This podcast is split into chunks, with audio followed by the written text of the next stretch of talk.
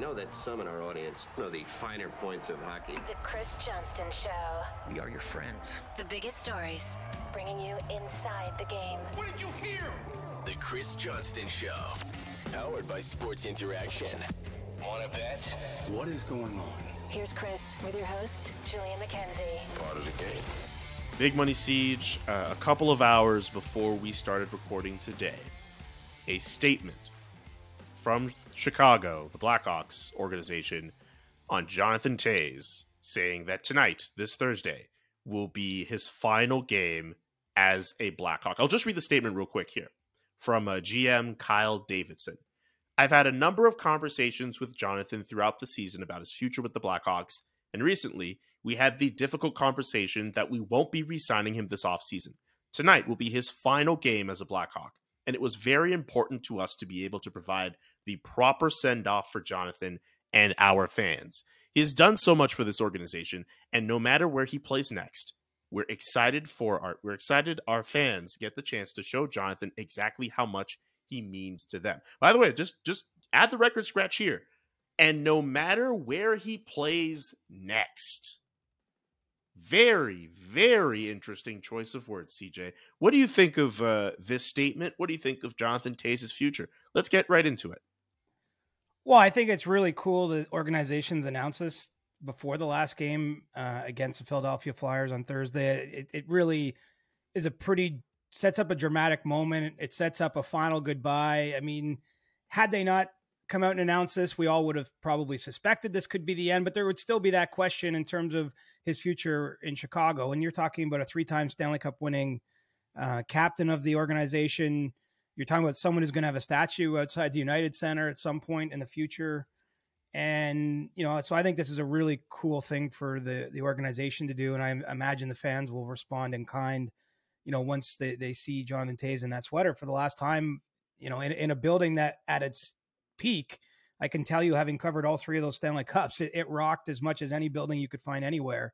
Um, when, when Chicago was a toast of the town as an NHL organization, you know, as for what's next, it's it's interesting. I mean, I, I read here's how I read that statement, or, or or what Kyle Davidson told reporters locally. I mean, it's not his news to say what happens next with Jonathan Toews' career. His news is we've decided we're moving on without our captain. You know, we're going to let him go onto free agency, and and it's it's his decision where his career lies next. You know, it's not for you know the manager of, of the the Blackhawks in saying goodbye to him to say that we think he's done.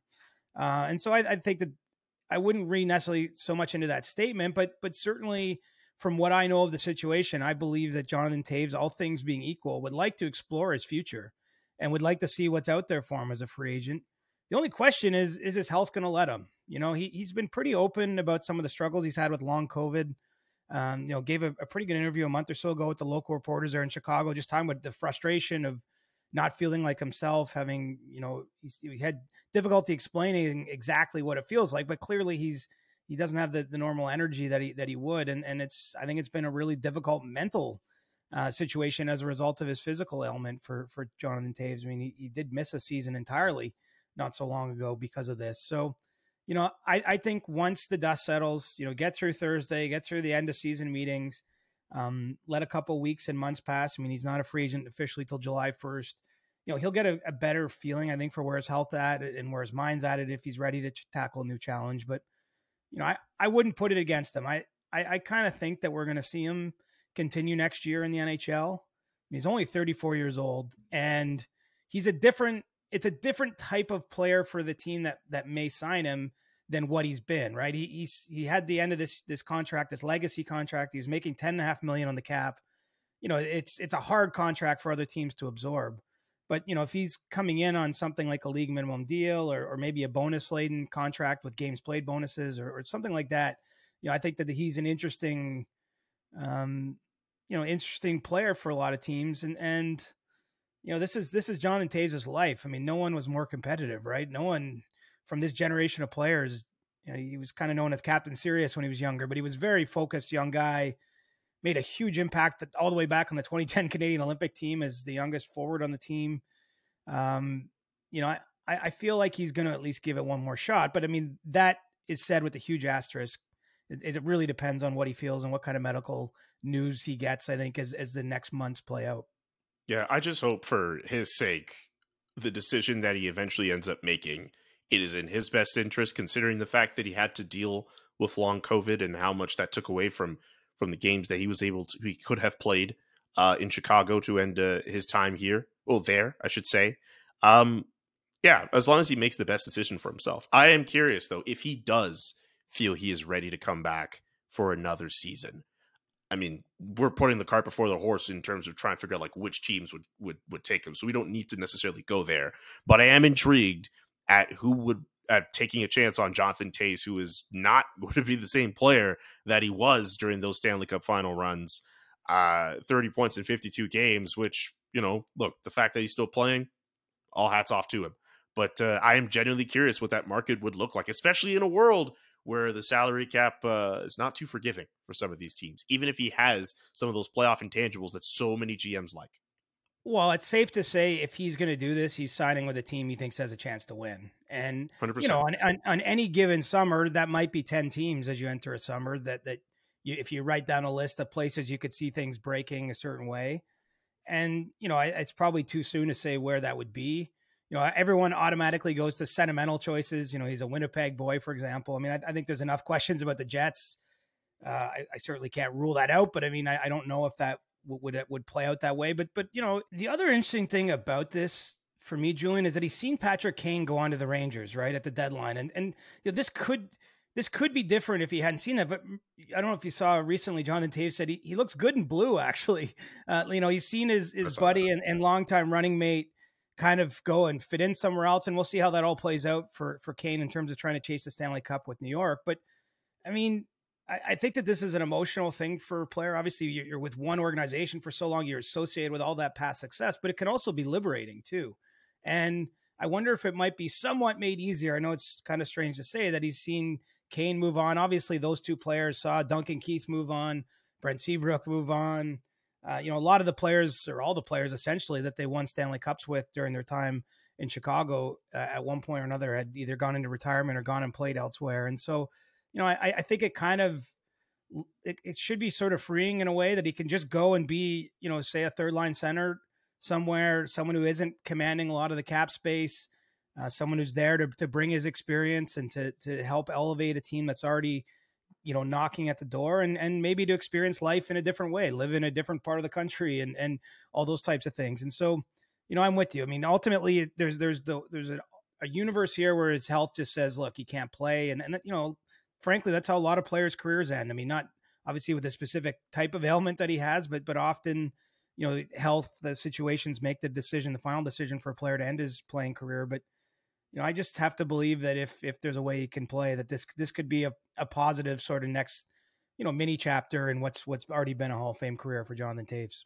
Yeah, I also I don't know how if you feel this way with seeing players retire who you probably have seen like like we're at the point now where there are players I have seen at the World Juniors, you know, as a kid, they're retiring. They're coming out of the league. Like I feel a bit old. I don't know how you feel about that. Well, I'm I'm older, so I, I definitely I'm almost I've had to get over that because you know when I first came up around the Leafs, for example, Tie Domi was on the team, and so I covered Tie, and now his son Max Domi's probably an NHL veteran. We, would probably call him at this point. So, oh yes, we would.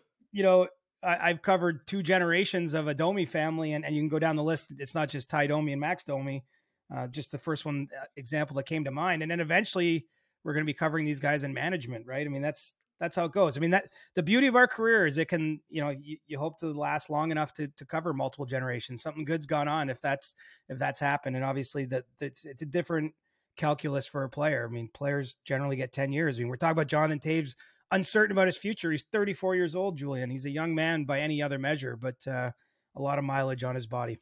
Before we bring in DB, has Jonathan Toews ever expressed any interest in working in management in in hockey? Not that I'm aware of, or and certainly not to me, but you know, he's an interesting guy. The little bit I've gotten to know Jonathan sort of off the ice, he's got a lot of different interests. And, you know, some of them he's talked openly about, you know, he, he's really particular about what he eats and grows a lot of his own food. You know, that's been a passion of his. He's supported various charities along that those things. You know, he's he's been into kind of a lot of what I might call sort of mindfulness practices, and and he's an, an avid reader. Um, so you know, he's a sort of player that I could see, quite honestly, doing a lot of different things. But you know, he's also kind of a Steve Yzerman disciple in a sense. You know, wearing number nineteen, and and he kind of reminds me a little bit of what I know of Steve Yzerman, and and you know, Steve is probably the best example of a player who, who went from being a Hall of Fame player to being basically a Hall of Fame executive or one of the top GMs in the game. And, and I could see that path there for Jonathan if he wants it. I, I, but I don't really know what's in his heart about that. But but certainly very very smart and you know he would never do anything half-assed like anything so so i could see whatever he throws his his kind of attention at and intention at next he'll probably be great at it and and if that's in in hockey operations it, it wouldn't surprise me okay uh, on the other side of a sports interaction, we'll talk about the Pittsburgh Penguins and their playoff streak coming to an end. Uh, we will also address all of the e bugs popping up, the latest epidemic to strike the National Hockey League. E bugs everywhere. But first, let's get to David Bastel, and you can bet that. You can bet that with David Bastel. Brought to you by Sports Interaction. Get in the action and make a play. 19 plus. Please play responsibly. Welcome to You Can Bet That with David Bastel. Remember to hit up sportsinteraction.com slash SDPN for all of your gaming needs. DB, we only have one, count them, one confirmed playoff series at this moment in time uh, for the upcoming Stanley Cup playoffs. The Toronto Maple Leafs versus the Tampa Bay Lightning. What do we have in terms of bets we can place now uh, when it comes to this series? Yeah, Julian, it's funny because we're only a couple hours away from the end of the season and we're still not exactly sure where everybody's going to fall. But we've known about this one, CJ, for a while. So we have series prices, of course, at Sports Interaction. We have a lot of head to head props. So player versus player for most goals. Like there's there's a real popular one, uh, Point versus Matthews, most goals, and so forth. And you go down the list of you know, top stars from either side head to head in different categories. So right now, I'll give you this. So series winner right now, Toronto is the favorite Sports Interaction, a 164 just to win the series. Pretty good value on Tampa Bay, a 238 to win the series. And and I should throw this down before I throw it back to you. The betting public right now, the lowest odds. So that usually tells us that's where the money is kind of trickling to, although it's all over the place. Leafs to win the series four games to three is paying about a five. Any thoughts on those initial statements?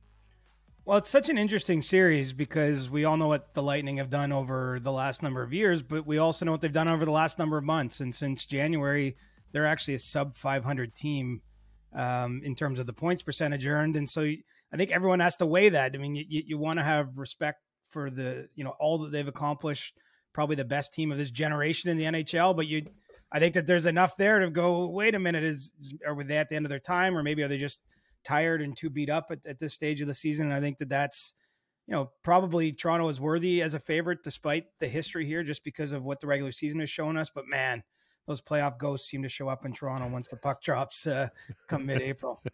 yeah, it's kind of wild how that is, but yeah, I mean Tampa Bay, the fact that they've gone through three consecutive Stanley Cup final runs, that is a ton of hockey to play through, and it's inevitable that you're going to feel fatigue. But of course, you have to. Uh, you can't uh, put down the heart of a champion, right? That's uh, that's a, that's around uh, what the Tampa Bay Lightning seem to believe in. Let's get to another one uh, with regards to top goal scorer for this series. Uh, Auston Matthews, according to Sports Interaction, is the betting favorite to be the top goal scorer of that series. Brayden Point is also up there too. William Nylander as well. What else you got, DB? Yeah, that's uh, another popular one. So it's whatever the series is, if it's four, if it's seven, if it's six games, who will be the top goal scorer in the series? Um, you nailed it there, Matthews. No, no doubt a favorite just because of what we've seen in the history department. But I'm going to present this to you, CJ, just because you score in spurts. Sometimes in a series like this, it only takes four or five goals to actually win that type of uh, prop. Ryan O'Reilly 32 to 1. So for every dollar you get 32 bucks back, $5 bet's pretty good bet. Um could he be the top goal scorer in this series considering that we've seen spurts of Ryan O'Reilly. We saw we saw his first couple of games, four goals and before he goes down with that wrist injury. He's back. He seems to be a little bit of a force as he always is. I guess it depends on where he plays as well, but I kind of like taking flyers like that. I don't like going for the chalky stuff even though the chalky's probably a good bet too. Well, it is, but you know, I'm I'm inclined to, to think like you in terms of you know I don't know who it's going to be in this series, but I, I would look at some of the secondary options because the top guys cancel each other out so much, right? In, in Yep. these series, I think that's very common. I remember the Leaf series against Montreal. I think Jason Spezza had three goals in that series, was playing on their fourth line at the time. I mean, that that's the sort of thing that I think consistently uh, you see in the playoffs. I mean, obviously the big dogs. Connor McDavid did pretty well in last year's Edmonton series, so I mean th- there are exceptions, but in general, it's it's a, a team that that gets through and plays a bunch of rounds, and so you know I'm sure there's given the number of talented players on both sides of this one, it may not be just the the 50 and 60 goal scorers uh, that are getting the job done over these four to seven games. So uh, if you are uh, listening to CJ's advice here, bet on Brandon Hagel and Calle Järnkrok to lead the series in goal scoring. Uh, Brandon Hagel at 25.38 and Calle Järnkrok at 46.19, just in case you want to take that seriously. Calle Järnkrok, first career Yep. 20 goal season. That's true. Don't forget Yep. to check out sportsinteraction.com slash SDPN for all the best odds before game, in game, and the best props. Sportsinteraction.com slash SDPN. We'll talk to you soon, DB. Thanks, guys. This episode of the Chris Johnston Show is brought to you by Manscaped. Manscaped is here with a deal that you can't pass over this Easter season. See what we did there? They've got the tools to give you the beautifully decorated eggs of your dreams. Just because it's Easter doesn't mean it's okay to hide those bad boys behind all that tall grass. So make sure your downstairs lawn is mowed. Get yourself feeling as sweet as candy by going to manscaped.com and getting 20% off plus free shipping with the code CJ Show. It's time to put all your eggs in the perfect basket with the Performance Package 4.0 by Manscaped. They've got the Lawnmower 4.0 trimmer, the Weed Whacker for your ears, the 2.0 version, uh, the Crop Preserver Ball Deodorant, Crop Reviver Toner, Performance Boxer Briefs, and a travel bag to hold all of your goodies. All the great stuff that you need to take care of yourself. Also, April is Easter, but it is also Testicular Cancer Awareness Month. Manscaped has partnered with the Testicular Cancer Society to bring awareness to, tes- to testicular cancer, men's health, and early cancer detection. Manscaped is con- is committed uh, to raising awareness for the most common form of cancer in men between the ages of 15 and 35 and giving support for fighters, survivors, and families impacted by testicular cancer as part of their We Save Balls initiative. So we have to mention that. A good initiative on their part. Save 20% off and free shipping with the code CJ Show at manscaped.com. So it seems like there's always something new and exciting going on at the SDPN. Have you seen our brand new website? SDPN.ca has got a new look and tons of great new content. We've got the SDP, CJ Show, that's us, uh, Noxie and Cax, the Objective Basketball Podcast, Nailing the Apex, Agent Provocateur, Game Over. The list goes on and on. And you can catch up on all of our latest shows at the brand new SDPN.ca. Plus, we've got news and special features from across the world of sports. It's an awesome website. Add it to your bookmarks. Call your friends. Tell your family, including your grandma. She would really appreciate it. One more time for the people in the back sdpn.ca. Siege, speaking of feeling old, we are about to embark on a postseason that uh, will not feature the Pittsburgh Penguins for the first time uh, in 16 years, or at least the 16 year streak they had is over. But also, no Sidney Crosby, no Alexander Ovechkin in the playoffs. That's how you know times are changing. I can't believe this myself. Well, how about this for a bit of trivia? You know, the teams now with the longest active playoff streaks are Toronto and Boston at seven years. So that's uh, Ah. that's a testament to you know how well, first of all how difficult it is to string together 16 years as Pittsburgh did is it's insane. And let me put out a quick note here. This is directly aimed at you, producer Drew, because I see you out there. You love being a troll, and he's trying to say the play-in year didn't count. You know, Pittsburgh's streak ended because they lost the play-in in 2020 to Montreal, and, and the Leafs lost theirs to Columbus. It does count. It counts in official NHL records. Every player's stats from the play-in counts in their playoffs uh, category. It counts in official league history. And quite honestly, having been in the building, an empty building for most of those games, it wasn't a real playoffs anyway. And that's not taking away from any team that had success or failure, but I'm just saying you made the playoffs. I mean, it was the season was stopped because of a pandemic on March 11th. And Pittsburgh, I believe, was fifth overall in the league. The Leafs were were comfortably in a playoff spot. They made the playoffs. So that that's just uh, getting my a little weight off my chest. When I see producer Drew and every tweet I'm putting out there, just trying to rile people up, and he riled me up in the process.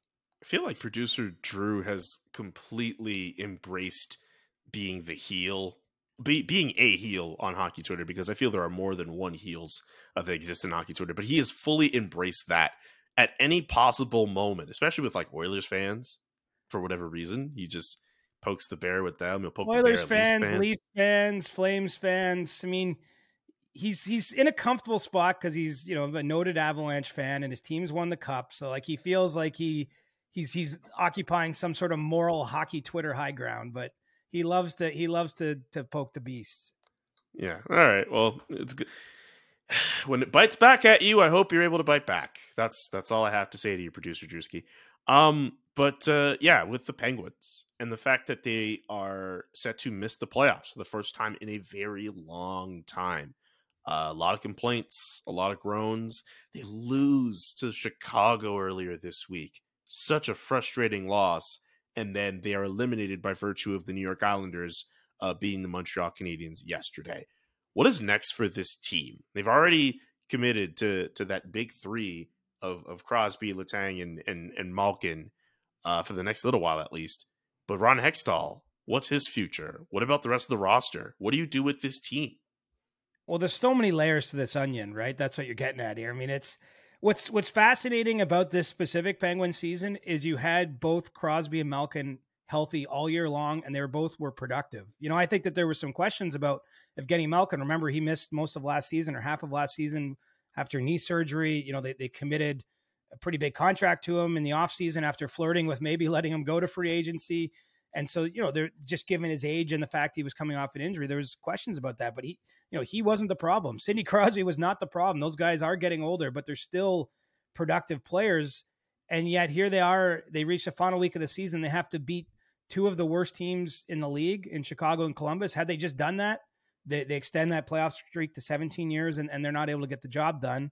And, you know, I think that it is going to prompt a, a bigger look at the organization. I will say this I think that it was very likely there was going to be a management change, whether they made the playoffs or not. Like, I, I don't get, based on what I've heard, there have been high level meetings at the ownership level about the sort of the future and direction of the front office, you know, going back a fair amount of time. So this isn't just like they got to this week, had a bad loss, and then, you know, they're bringing out dynamite and getting ready to, to light the fuse. I, I think that, you know, Fenway Sports Group, which which bought the Penguins in November 2021, you know, inherited a front office with Ron Hextall as general manager, with Brian Burke uh, as the president on, on the hockey side of things and you know they've been watching and learning and you know it's it's the same for anyone anywhere. When you're when you're an inherited front office or or coach when a new manager comes in i mean it's a, there's a bit of a trial there.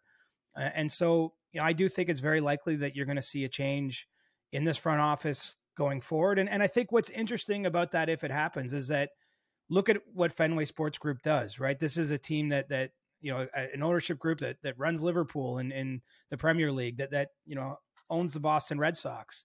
I mean, John Henry when he ran the when he's Red Sox owner hired Theo Epstein to to be the GM, and obviously that brought a lot of success to to that baseball team. And I I get the feeling, and certainly what my sources have told me is that if if they make a change here, I think you'll see a different approach. I think you'll see them go for maybe what we might term an outside the box candidate, or you know maybe not the traditional hockey man type of um, person for you know in terms of or people uh, at the top ends of the hockey department. And so you know i think that that's really the first that's the first shoe that has to drop. Before we can get into you know what do you do with this player or that player? Do you make this trade? I think that they have to figure out who's running the organization how that's going to work. And then you know you let you turn it over to those people to to kind of see through with a vision. But you know, it's kind of an intriguing team because I see it much like the Capitals, Julian, in that the Capitals have vowed to Alex Ovechkin they're they're not going to have a full teardown rebuild while he's there. They're going to try to be competitive, so they're trying to retool on the fly this summer. I think the same is very much going to be true in Pittsburgh. We just have to figure out or find out, you know, who's going to be making those decisions uh, before kind of handicapping what it looks like. I know you're not saying this is going to happen, But how cool would it be if if Pittsburgh decided to hire a guy like Theo Epstein to run everything in that front office? I believe he's currently working in Major League Baseball as just a consultant. But like this is a guy who obviously knows a thing or two uh, about winning uh, when it comes to Major League Baseball, and it wouldn't be the first time uh, we would see a hire of uh, someone. Uh, well, I don't know why Ralph Krueger comes to mind. Well, we know he was doing his thing in Buffalo, then went off to Southampton, uh, an English football club, and then uh, tried to come back with the Oilers. Or am I getting? Is he Oilers first or Sabres? Oilers after? first, then Oilers first, then, then Southampton. There we go. But yeah, like that was really weird to see. But like, I'm just picturing in my mind like Theo Epstein uh with his work in Boston, his work in Chicago as well. Like he knows a thing or two. That would just be a fun thing to have happen. Yeah, I mean, I haven't thought at all about that possibility. I have no idea, no concept. I'm certainly not connecting the two. I was really more saying, look at the history of of the ownership group in terms of the types of things they might do. Um, but you know, you're right. We've seen other sports. I mean, you know, in baseball, the Houston Astros hired people from NASA and entrusted them with building models to help them with player uh, selection and and identifying talents and all those types of things. I mean, I, you know, and we've seen clearly there's we're already on the other end of the analytics, what I'd call revolution in hockey. Basically, every organization worth its salt is using analytics to varying from at least a little bit to a massive high degree that that informs almost every important decision and, and small decision they make when it comes to to players and personnel. Um, you know, so I, I, think that there's lots of different options. You know, people that you and I have never heard of that could be on the radar for those types of positions. If if someone wanted to be that bold, I mean, we haven't seen it a lot in hockey, and and you know maybe it maybe the way it plays out is if they make a full scale change in Pittsburgh, maybe you're installing someone as a president who has experience in a front office, and then sort of entrusting the GM's role to someone who's maybe doesn't have the, the institutional hockey experience, but can bring a lot that way. I mean, I think that this will all have to be kind of sussed out, but but certainly it seems as though the, there's an appetite for change in Pittsburgh, and and you know I don't think it would surprise anyone at this point if that change was you know some significant moves in in the front office. Of course, uh, there will be people in Pittsburgh speculating about names who are already in hockey. Uh, oh, you don't say. Yeah. Yeah, well, one tweet going around uh, from uh, Mark Madden, uh, who does radio in Pittsburgh, uh, put out a really interesting tweet. Uh, to Penguins whispers are getting louder. Like, what does that mean? You know, like I understand Kyle Dubas has uh, some contract talks to go through when it comes time, but like whispers, like what does that mean? I don't know what that means. I'm not. I'm not trying to dump on Mark. Like I'm just. I want to understand that tweet. I want to understand where that's coming from. Well, I would think that he's saying he's suggesting he's hearing that talk more and more. And usually, I mean, I've I've probably used whispers. You know, when I say whispers, usually you just mean like from people close to the situation or people that would have some knowledge of it. You know, what I'll say is I don't have any specific knowledge of that myself.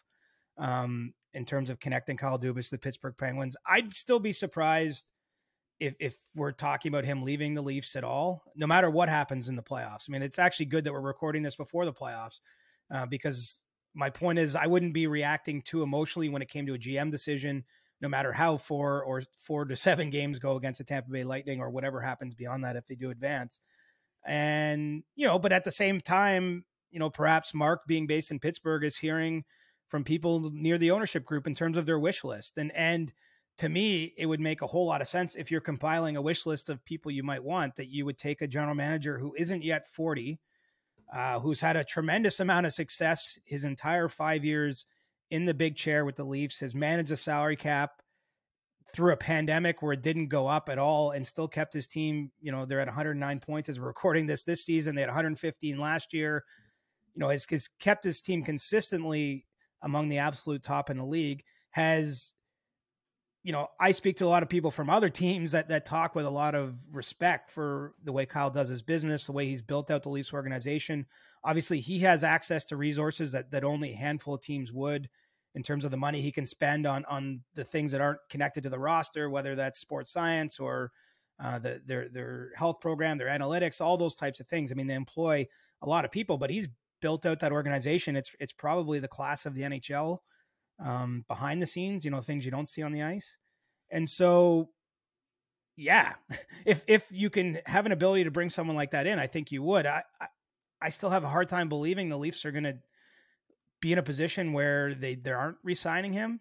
I have no reason to believe, I should say too, that he wants to move on at this point in time because you know there is there's two sides of this, right? I mean, you, your contract's expiring. We're wondering, does he get extended a contract? Well, we should also wonder, does he want to stay? But you know, I, I think that all the work that Kyle's put in the program, how caring he is, the relationships he has, I, I can't imagine he would really, if if the opportunity was there to stay, I can't imagine he'd be the one walking away. I just think, you know, he's so invested in in the team and the organization and in getting it right. And and look, we don't even know. Maybe they're going to get it right here in the next few weeks and months. Uh, but even if they don't, I, I I think he would want to stay around, and I can't imagine a scenario where they're letting him walk out the door. But you know, let's let's get our popcorn out and see what else comes out of Pittsburgh because you know it seems like that that sentiment is growing there that the, the Penguins would like him. I just I don't think they're going to get to a point where they have an ability to talk to him and hire him. Today isn't the day for us to have a lengthy conversation about Dubas and the Leafs and and the future. I acknowledge that because you know we, there's a playoff series for them to play through.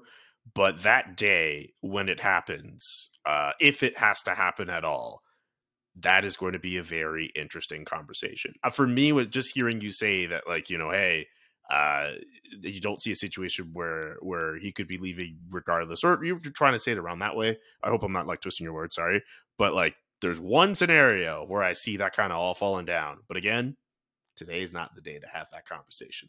Today's not that day. You just gotta just gotta close the box. Let's close the box. Wow, I mean, if you were him, why would you leave? Right? I, I mean, I guess look, they're going to have to meet his contract demands, whatever those are. You know, he's going to get a raise. I would assume he's, you know, based on his track record and what he's proven. But you know, he's built this thing from ground up, and I I believe that he believes in the team and he believes in those players. Like he's said it consistently. Like if you go back to like the second and third year in the league for guys like uh, Nylander and Marner, like there was all kinds of commentary around this team. Like they're going to have to trade these guys. They're not going to be able to afford them all. This and this and that. And remember, Kyle went on, I think it was 32 Thoughts podcast and said, you know, we can and we will resign them. He did that. He's continued to put a strong team around those players.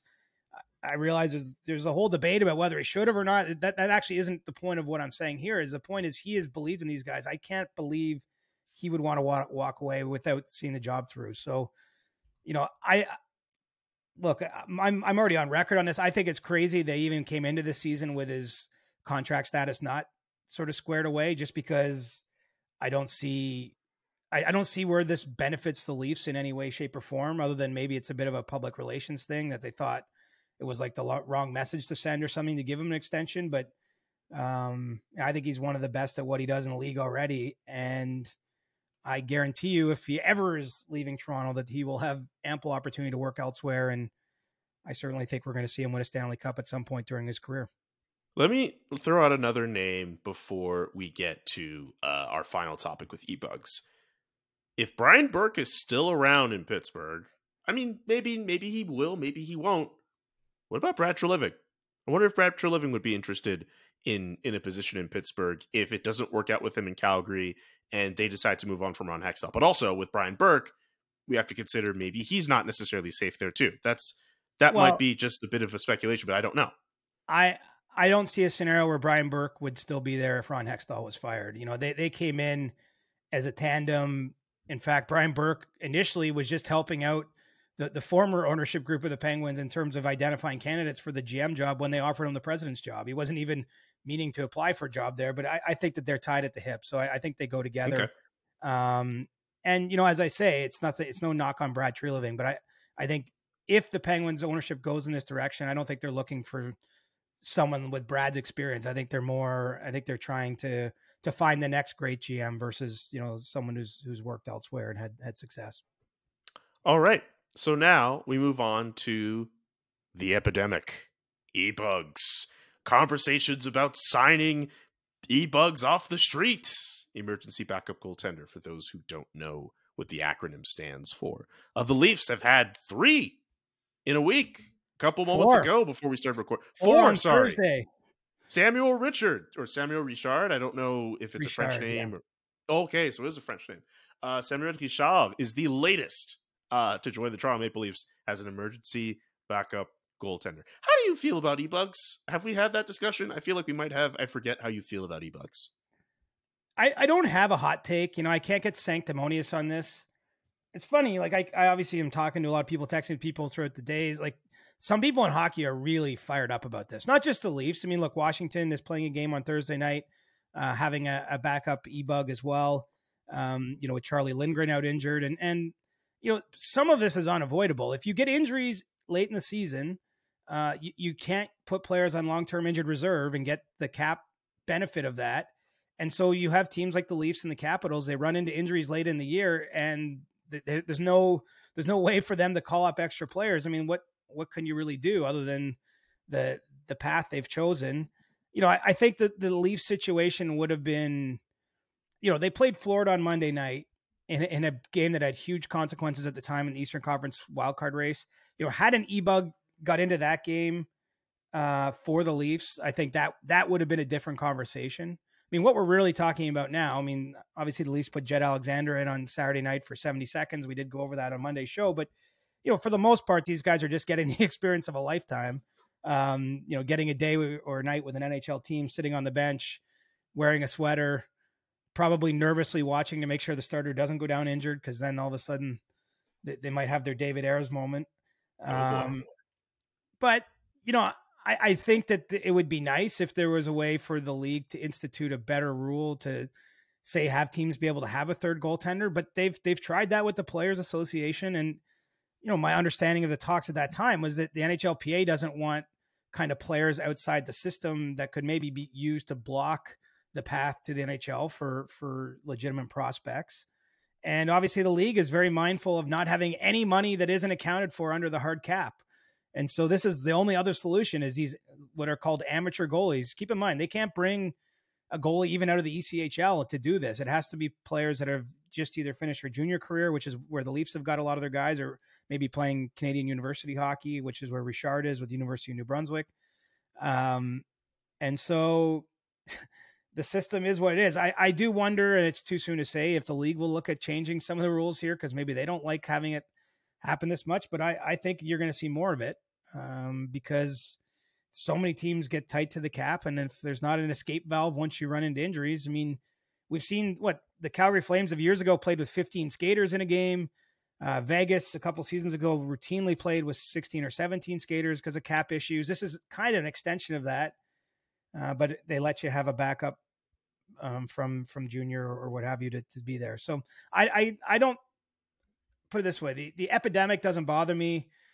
I'm kind of a sucker for a good story, but I can see why people say like this is a whatever. This is a real professional sports league. You can't be pulling people off the street and putting them in goalie gear and you know have them be that you know one one puck or one injury away from having to get into an actual game.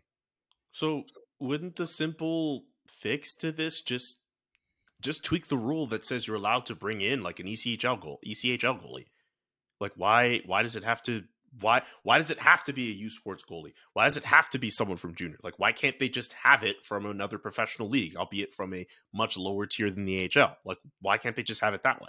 Well, what they could have, they could just have the emergency recall not kick in when you miss a game down. You know, right now the rule is you can call a player up and he doesn't count against your cap once you've played short for one game. But you could have it with goalies where it doesn't have to be that way. Basically, you get a free recall of a guy who doesn't count against the cap and can come up in a moment's notice, and then you can bring your AHL goalie up. Um, and and you know, I'm sure Washington has a player that's playing in Hershey that could come up and be backing up this game. And obviously, the Leafs, you know, had Joseph Woll. They could call up Erik Källgren. I mean, these guys have played NHL games before and, and are obviously professional level goaltenders. You know, I, I think the league really doesn't want any ability to kind of get around the cap, right? I mean, first they establish a hard cap, and then all the rules are about designed to keep it as as locked in and as tight as possible and that's how we get here. The tighter the, the restrictions are, the more the, the you know when you when you close everything in, you're going to need pressure release at some point, and th- and this is the pressure release valve. Is like we have no room to call guy up. We have no one that we can do. So this is this is the next option. So you know, I, I guess it's probably going to take one of these players getting into a game where it's total egg on the NHL's face to maybe change the rule. Like we haven't seen that happen, and even you know, we don't know what's going to happen in tonight's games, but the Leafs Rangers game doesn't have consequences in the standage. The, the, the Devils are, are, in Washington. Like, like that's not going to change anything. So, even if these players end up somehow getting in on Thursday night, it doesn't really change the conversation. But if if if any of them had to play in a, a game with big playoff consequences, I mean, you'd have the whole league screaming bloody murder. That's true. Also, one idea that just popped into my head. It's not a serious idea.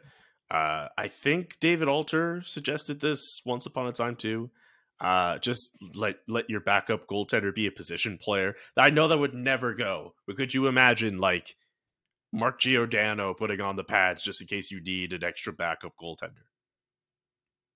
Yeah, I mean, I guess what I can't imagine Mark Giordano doing that, but why not?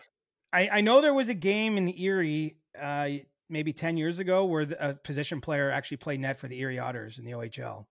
So it, it has happened. I mean, obviously different rules in the OHL. That wasn't cap related. It's just they didn't have a goalie. Um, so, you know, David Alter likes outside the box ideas. I'll I'll I'll defer to him on that one. Yeah. He's Uh, also a anything else you goaltender. So if He's the also Leafs what? he's also was a goaltender in his day, David Alter. So if the Leafs need a, Ah. a backup to the backup to the backup, they should call David down from the press box. I don't know how I feel about media getting involved, uh, but uh, I would still pay to see that. That would be funny. Uh, I can't remember the what was the old school reporter's name that was always he he like went and tried out for an NFL team and he played net for the Boston Bruins. There's a famous old sports reporter that did that. So you know, Oh God, what's what what goes around comes around. Who knows? Maybe we'll see that again in the future. I don't, I don't, I don't know that story. I've Yeah, never heard that story. It's it's way it's way before my time even. Um, but I should know the gentleman's name. I just forget it right now.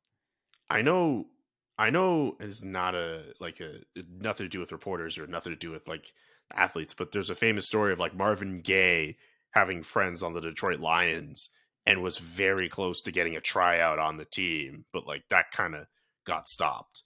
But uh, you know, it's not not impossible to see uh, you know people come out of left field uh, George- to to step in. George Plimpton. George Pl- George Plimpton sounds like the basis for like a really cool like like funkadelic esque band. George Plimpton. Plimpton with a P, and he was uh, he was very much he did he did what's called sort of participatory journalism. Like he he was in the stories himself. And in Ah. 1977, he went to Boston Bruins training camp. That's insane. Yeah, Yeah, I And- never knew anything about this guy. and he wrote wrote a book called Open Net, documenting the experience. Okay. All right. So uh for the uh, inaugural edition of CJ's book club, uh, read Open Net. Well, I think actually his more famous book is called Paper Lion, and he went Yeah. to Detroit Lions training camp. So, as- okay, Detroit Lions. But imagine 1977. I think Bobby Orr still would have been a Bruin. Like he's at training camp with Bobby Orr. That's pretty sick. It would would you ever I mean probably not, No. but like No. Don't even. No. Uh, it'd be funny though. Uh, yeah. I mean, uh, I embarrass myself enough as it is that, that no one needs to see that. You know, Three I- twenty one seconds. yeah, that was a long time ago, man. That was in like 19, that was in like 1992 or something. hey, that's not that far off. That's only 30, I mean, 31 years. the newspaper clipping from that accomplishment is in the Cobourg Sports Hall of Fame. That's how long ago it is. It's like it's in it's in like the history books. It's not in anything that's present.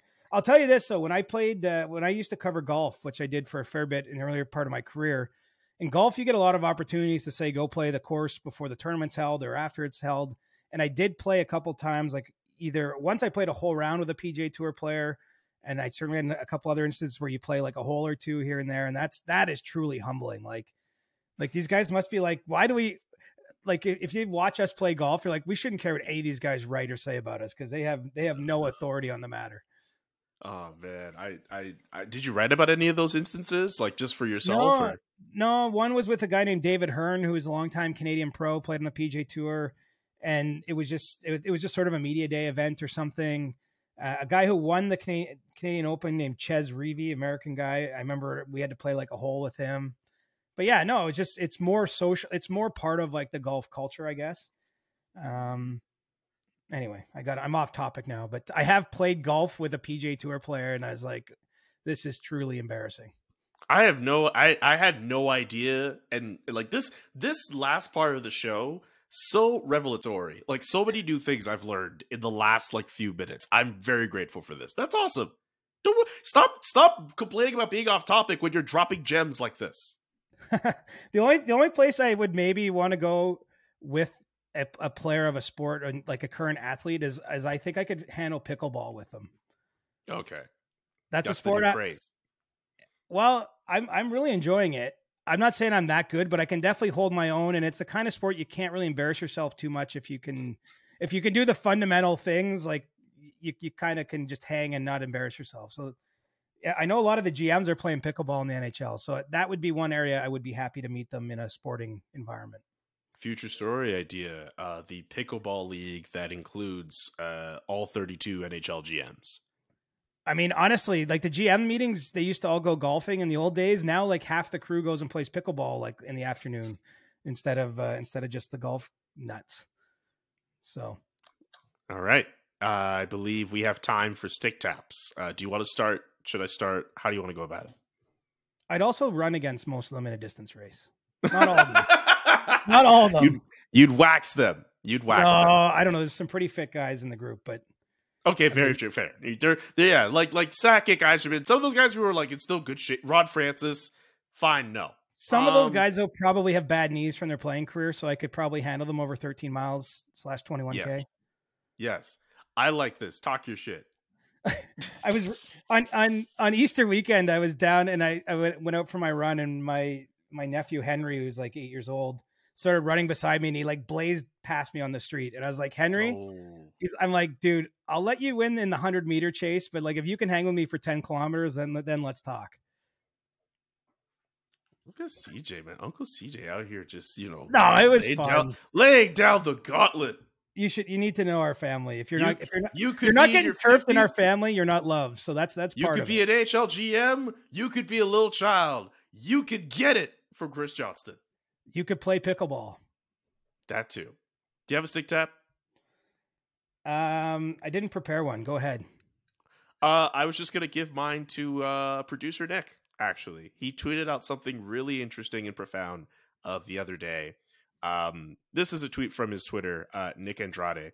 Uh, gotta remember to post my W. So uh, eight years in sports media, and this is the first year I have season long creds for the Toronto Blue Jays. Seven year old Nick would probably cry being close to the action yesterday.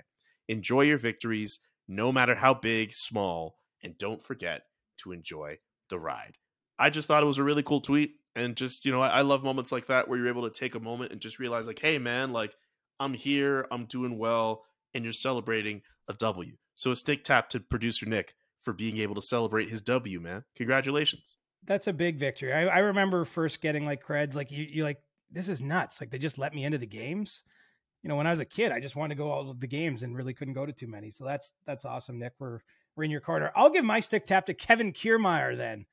On the oh, on what a the grab. topic of baseball because he's uh, electrified us Blue Jays fans here in the first two weeks that he's been on the team after breaking our hearts so often when he was down in Tampa. So great to have him up in Toronto. Happy to have baseball back. It was cool. They had the dome open for game two at home uh, on on Wednesday, and uh, I'm pretty pumped that the Jays are back. So I'll I'll, I'll give a stick tap to uh, a baseball player who's got me pretty excited for the season, and um, yeah, we'll get back to hockey next week once the playoffs start. It was almost 30 degrees in Toronto the other day. Did I hear that right? Today too, man. Yo. Wow. Jealous. It was snowing yesterday here in Canada. I'm actually I'm going to meet James Mirtle later tonight for a beer, and he's like, "We got to get a patio." Oh. And like a week ago, it was like snowy here, and like not actually, but like it was cold here a week ago. Now we're like sitting on a patio. This life comes at you fast, bro. Uh, send my regards to Mirtle.